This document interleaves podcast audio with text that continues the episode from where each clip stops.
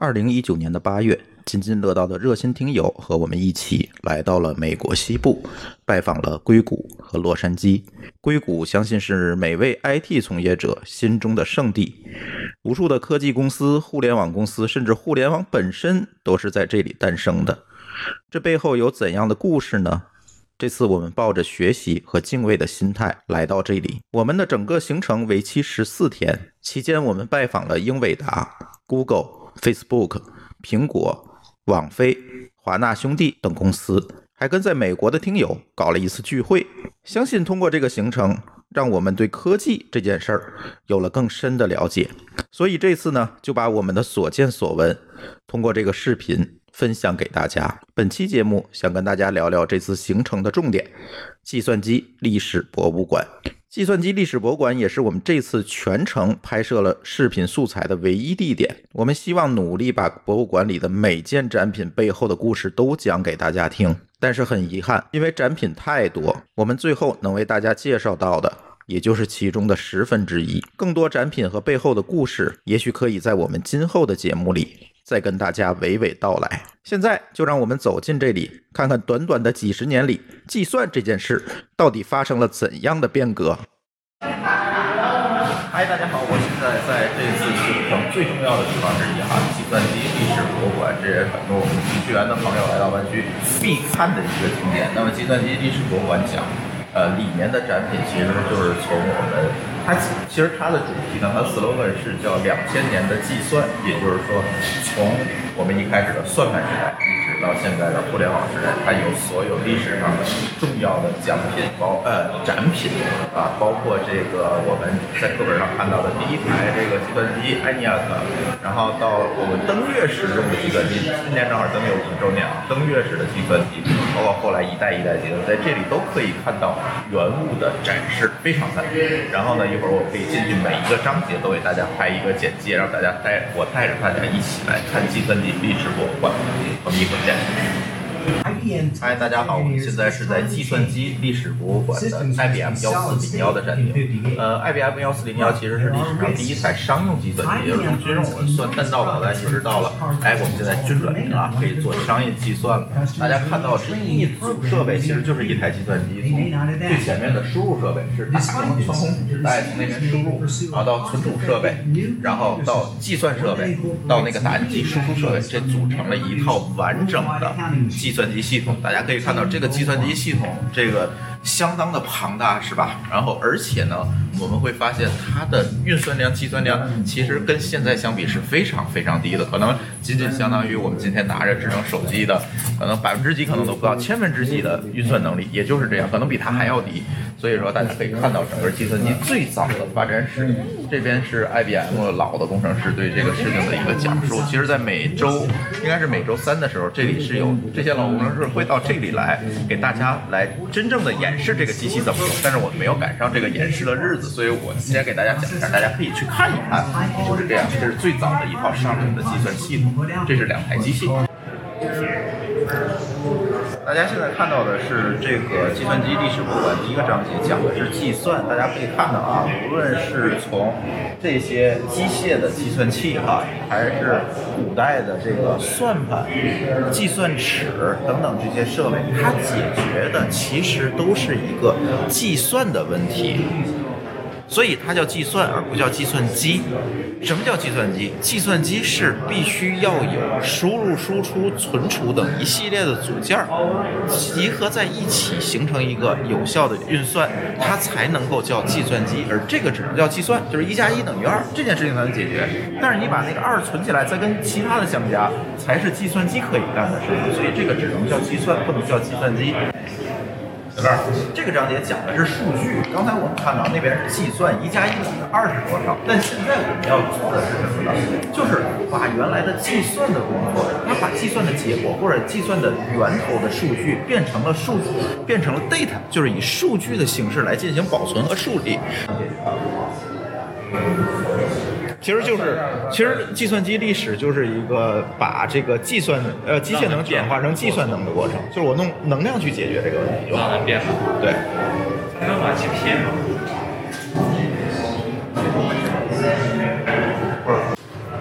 这里讲的都是怎么来采集数据的，别管是采集这个数据啊，我把它输入进去，用大资源把它打进去，还是说采集时间的数据，还是说采集重量的数据，其实这都是数据采集的这个设备啊，包括刚才我们看到的这个 IBM 串孔纸带的读取器哈，这是读串孔纸带的，它解决的其实也是一个数据的问题啊。这都是穿孔纸带的打字机。刚才这个，刚才我们也看到啊，我们小朋友刚才在试，就是这台机器，它可以把这个数据呃打进去，以穿孔纸带的形式保存下来，就就形成了数据的保存。对，这就是穿孔纸带。然后读取呢，读取就是这边的设备来读取嘛。就对，就是这台大机器就是用来读取的。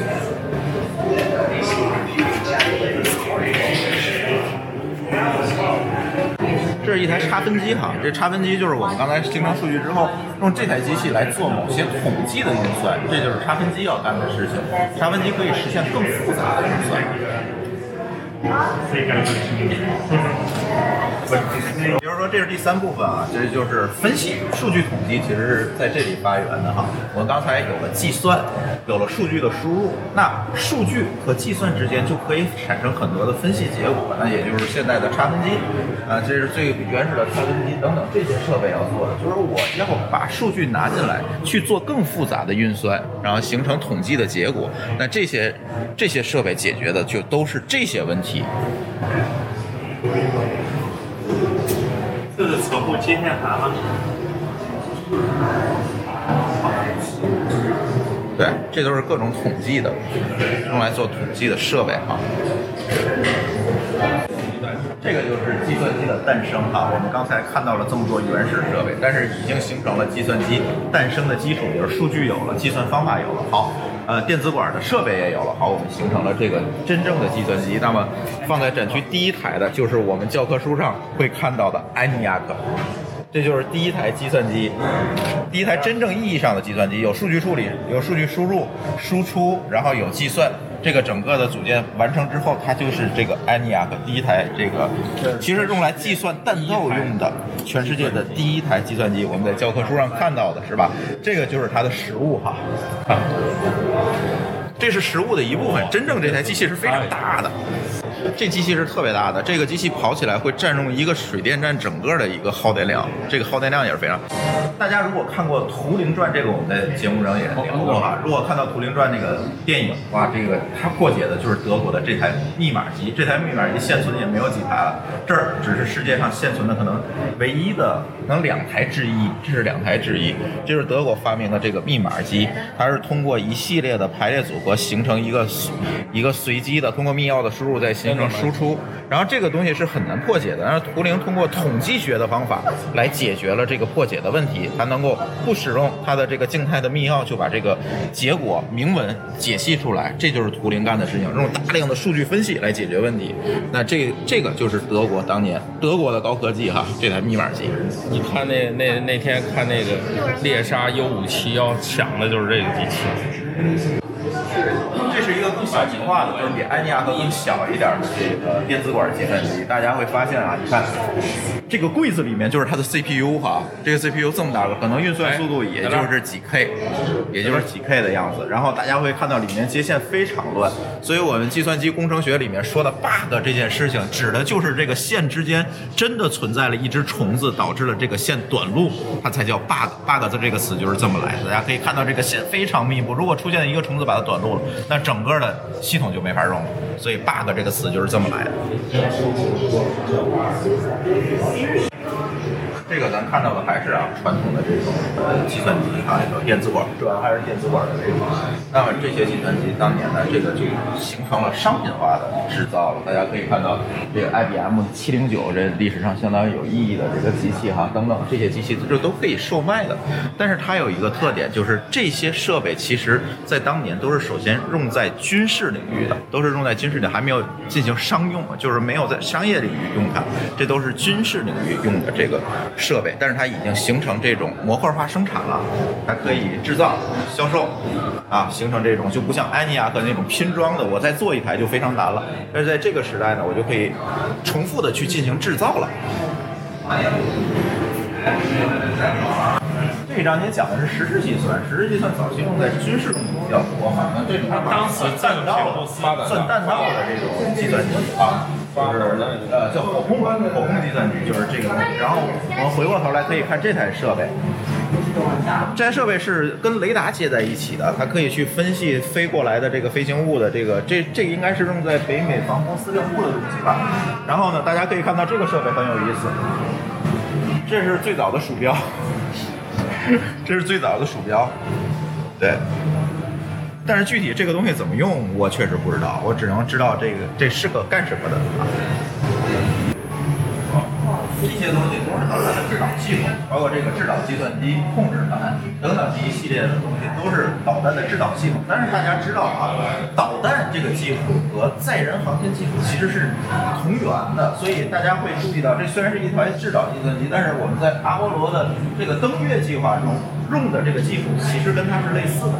它其实就是一个制导技术中的这个制导系统，包括这个。模块化的这个计算机其实都是通过这些东西来来进行的。但是大家知道，这个东西的运算能力现在其实也就相当于现在智能手机的百分之一甚至千分之一。但是当年大家用这个东西把人送上了月球哈，你现在那个快几万倍的手机只能拿来打电子游戏了。这一章讲的其实是存储啊，memory。呃，大家可以看到这个早期的存储设备，大家有人见过，可能有人没有见过这些卡的东西。但是它从这儿我们可以开始。结绳记事，它其实这是最早的存储方法，大家能够明白啊？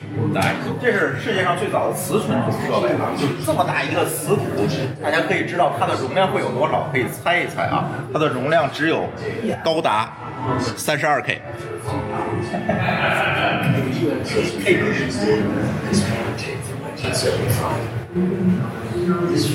这就是现代的这个半导体存储技术的开源哈，这个大家可以看到，这个矩阵结构的中间，它可以形成这个磁信号，然后来进行存储。我们每一个交叉点可能就是一个存储位，通过某种这个运算的方式来解决这个呃读取和保存的问题。这个去细的就不讲了，细的这个大家去查维基百科就可以了。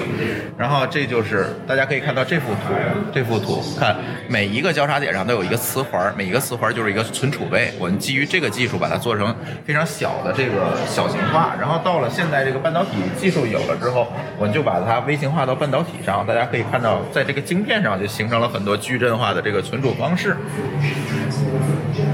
对，这个这是一个计算机主板，这是四八六 DX 计算机，我们家还有一个。对，这是仙童公司出的一块儿，这也是一个存储设备。这是 IBM 的一台商用的这个存储器哈，硬盘。这台硬盘大概有现在我们一个小冰箱这么大。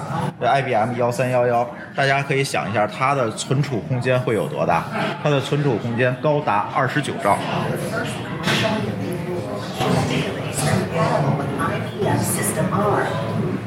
Their flagship product was Oracle, which shipped in 1979. The first version ran on mini computers. 然后我们的这个存储就更加小型化了，一直到现在的闪存，这么小就一个 G 了。这个到了后期啊，大家除了这个基本的运算以外呢，那就更希望说做计算能力的叠加，也就是超级计算机的概念就被发明出来了。那台就是世界上第一台，也就是它叫超级计算机之父 Cray。这台机器的展品现在可能存有两三台吧，这里呃计算机历史博物馆可能是有两台。然后这个都是这些历史上的这个超级计算机，它都是通过处理单元的堆叠来解决这个运算速度的问题。啊，包括这个 Cray Cray，可能 Cray 还有其他代的 Cray 等等这些东西，包括仙童，大家会看到这个 logo。是非常有历史感的 logo 啊，仙童电子出品的这个超级计算机，这都用于大量的这个大量的商业计算啊等等这些领域。对，这是 Intel 的超级计算机。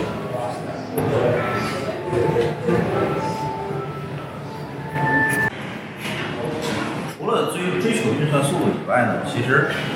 很多的企业、公司、教学机构也在追求计算机的小型化，所以在同期呢，也出现了对小型机的这个需求。我们当年叫迷你 computer，但是这个词现在看起来就非常奇怪，对不对？所谓的小型化计算机也会有这么大，大概一个冰箱大小，而且是非常非常昂贵的。大家可以顺着我的手往这边看，这个是比较著名的啊，PDP 八这台小型机。说是小型机，大家看这这个东西实际上也不小啊。呃，如果大家顺着再来看的话，这还有很多这种小型机，这都是当年出品给这个商业商业机构去用的。如果我们看这边的话，我们可以看到当年这些小型机的价格。两万多美金，两万多，这是当年啊，六六几年、七几年的时候的这个小型机的价格啊，非常非常贵。甚至有商业机构在当年这个突发奇想啊，这是在六九年的时候，他们发明了一个家用计算机啊，就是这个。那么当时发明的这个家用计算机，你们猜是干什么的？是放在厨房里面给主妇用的。据说里面可以保存菜谱 之类的。干这件事可能会用于一些家庭机，当他做了一个这个事情。但是这台机器是非常贵的。这台机器是非常贵，所以这个显然市场没有被打开哈。这就是第一台，咱可以理解成它是第一台的家庭计算机。这一张呢是。这一张呢是个人电脑时代，我们会发现在当年啊有一个俱乐部在硅谷叫佳酿，呃，计算机俱乐部。然后这些人呢就想着我怎么刚把刚才我们看卖好几万的那种小型机，把它更小型化，变成一个家庭可用的设备。然后他们就做了各种各样的尝试，自己传这种计算机哈，传计算机传成了各种各样的计算机，是吧？呃，大家可以看到这个是比较有代表意义的，这台机器是苹果的第一代，苹果一。你会发现，当年它设计就非常精良，这个主板就非常精良，然后做的非常好。然后这台机器卖六百六十六美金，在当年一九七六年出产的，卖六百六十六美金。大家可以着重的看这台机器啊，灰色面板这台机器，这台机器叫阿尔塔八八零零。这台机器虽然不起眼，但是它的历史意义非常丰富。比尔盖茨在上面为它开发了第一个 Basic 语言，使它能够正确的运行起来。以前我们想来进行输入、来进行编程，我只能通过搬动这个，呃，这这些开关来进行输入。那么到了今，到了比尔盖茨之后呢，为他发明了 Basic 语言，我就可以用其他的输入设备把 Basic 语言输入进去，就可以在上面编程了。所以这台机器的历史意义是非常重要的。但是它是在软件史上的历史意义非常重要，这个非常有意思。八九十年这个就是刚才我说到的这个阿尔塔八八零零这台电脑，这是又有一个展品。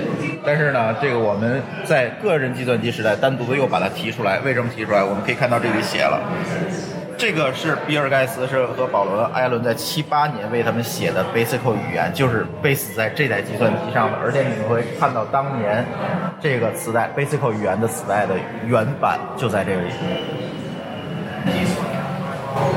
这是计算机语言的发展史，这一章是讲软件哈。然后大家会发现，所有的软件计算机语言都发源于 Forty，。然后一直在后面，一直到 fork fork fork fork fork 到最后。当然，这个这个图不全哈，这个图最后是到了一九九六年。其实后面大家现在经常用的 Go 语言啊等等这些东西，这上是没有的。这个最后面是到了 C sharp 就停掉了。所以这个这个图我觉得该换一换了，要延长一下。那 PHP 在哪？PHP 在这里。这是 Java，这是 JavaScript。对，但是后面它都没有了，后面就没有了。对。OK，那么这个时候，大家看到前头小型机啊等等这些东西，大家觉得呢？在这个时代，大家觉得，哎，运算已经达到了一定的高度了。然后这个时候，愚蠢的人类就觉得，好，我可以发明人工智能了。然后就出现了这么多愚蠢的设备。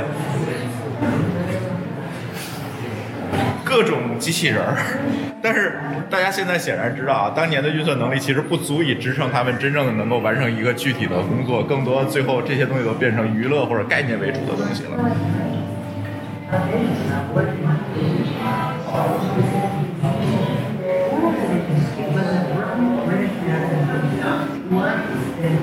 但是也有一些啊，比如工业机器人等等这些东西还是比较成熟的，到现在一直在持续的发展。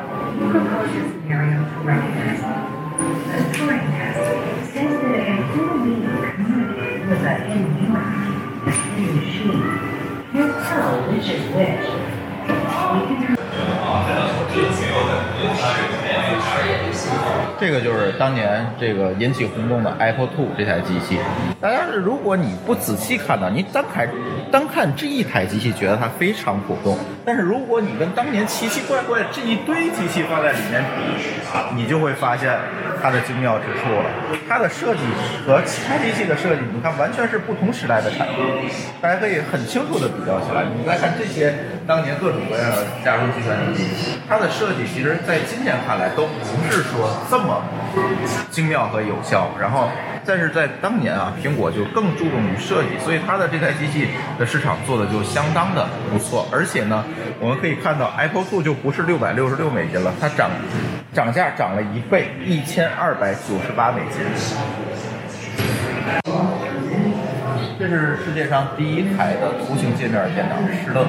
呃，无论是苹果还是 Windows，其实所有的图形界面的这个渊源都是来自于这台电脑。大家可以看到，这是世界上最早的鼠标，鼠标、键盘不说了，然后这个应该也是一个输入设备。然后这是你看当年的这个显示器的封面，这个其实是这样。为什么？其实它是在模仿一张 A4 纸。它是在模仿一张 A4 纸，大家可以从这视频里看到施乐当年的图形界面，其实跟最早的苹果系统确实非常非常像。这个呢，就是乔布斯当年的这个滑铁卢战役哈，Lisa 这台电脑，这台电脑非常的高端，配置非常高，当然价格也非常高，它高达了九千九百九十五美金这台机器，所以这台机器几乎没卖出去多少台，因为它的定价太高了，脱离了市场的实际的接受能力，所以呢，这就成为了乔布斯当年的一个败笔哈。当然，大家如果看现在的 iPhone，我觉得也马上要沦落到这这样一个 结局了，所以它现在在讨厌对，所以它现在在降价，在降价嘛，对吧？对，不要倒这个 Lisa 的覆辙。呃，这个是呃麦麦金托什，麦金托什这个是当年乔布斯离开苹果之后后续的系列，它很明显啊更便宜，两千四百九十五美金，所以它卖的更好。这台机器的 logo 大家一看就非常熟悉啊，当年乔布斯执掌的这个皮克斯的这个公司出品的一台专门用于动画渲染的电脑。呃，这也是算是一个文物，是八六年出产的东西。然后他做了很多的电影，是吧？那个也包括《玩具总动员》啊等等这些电影，其实都是通过这台机器做出来的。现在这台机器已经变成展品了。这个是和 Apple 在几乎在同一时代诞生的 IBM PC 电视机。为什么和苹果摆在一起？就是几乎这是同一时代诞生的。苹果用的是封闭的系统，它往下发展。那 IBM 的选择是和其他的厂商合作，把所有的标准都开发，形成了 IBM PC 兼容机的这个整个的产品系列，一直到今天。就是我们传机为什么能传，就是因为 IBM 制定了一系列的总线、软件、硬件的标准，大家都可以基于这个标准生产兼容的设备和板卡。所以这是 IBM PC 兼容机的时代。呃，掌上电脑时代哈，呃，当年在七几年、八几年的时候，大家其实已经考虑去做这种便携式的电脑了。大家可以看到有这个呃 Palm 对吧？Palm 大家应该都知道啊，现在这个公司已经不存在了。然后当然还有一个最著名的失败产品就是苹果的牛顿，在那里。但是牛顿其实为将来的 iPhone 啊等等这些掌上设备，其实奠定了一个比较好的呃基础的一些概念，这个也是它在历史当中不可磨灭的地位之一。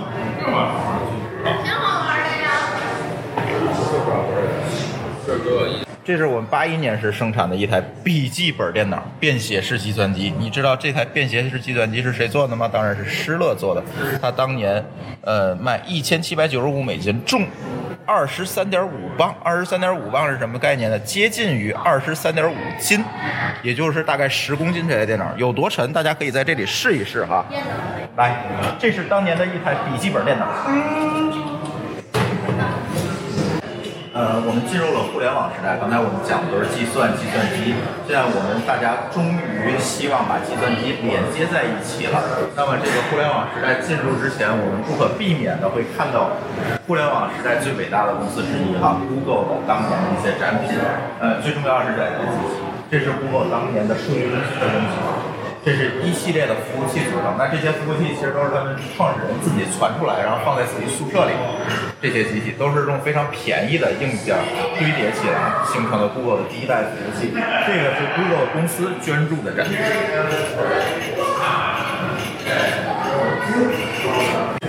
这是人类最早期的较高速率的通信方式是什么呢？就是电报啊！电报在这里还有一个展品，我们可以演示一下。好，大家知道这是什么意思吗？答对有奖。这是最早的电话调制解调器。如果大家这个呃用过这个猫上网的的情况下呢，大家可以听到非常熟悉的声音，就是我摁一下这个，大家可以听到声音了。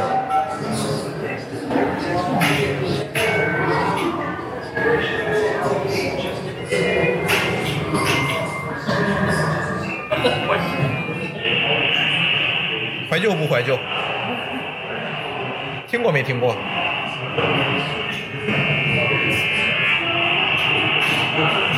感觉播不上去了。好，断了。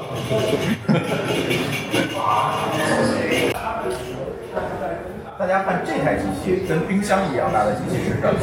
这是世世界上最早的路呃这个路由器啊，这是最早的路由器，这是阿帕网的一台路由设备。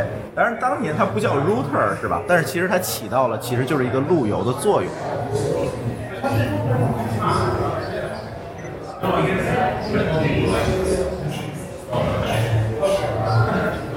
这里是阿帕网的几位创始人。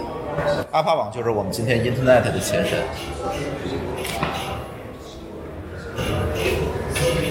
大家可以看到，这是阿帕网的一个发展史。最早的就是 UC 伯克利等等这些学校连接的一个网，然后扩展到东岸，形成的这样一个网络，然后逐渐的、慢慢的扩展、扩展。大家可以看到右下角这个每一年都会扩展很多的节点，然后形成了现在我们早期互联网的核心的骨干网，就是在美国本土的境内去做的这个阿帕网的这一张网，以及它的相应的节点。到现在，这一张网的结构在美国境内仍然没有太大的变化。你怎么知道没有变化呀？我当然知道了，我我有老高啊。他们能就是往就是出口，他们都可以算出来。对，所以大家看七七七十年代中期才连到夏威夷，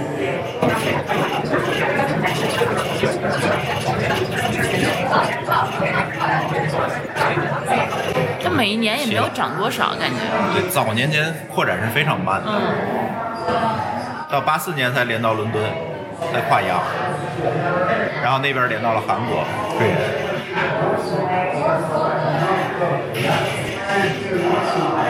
这就是关于计算机历史博物馆的所有故事了。因为布展所限，展品到本世纪初就戛然结束了。我们身边更为熟悉的互联网巨头们的故事，甚至苹果手机的历史，并没有包含在里面。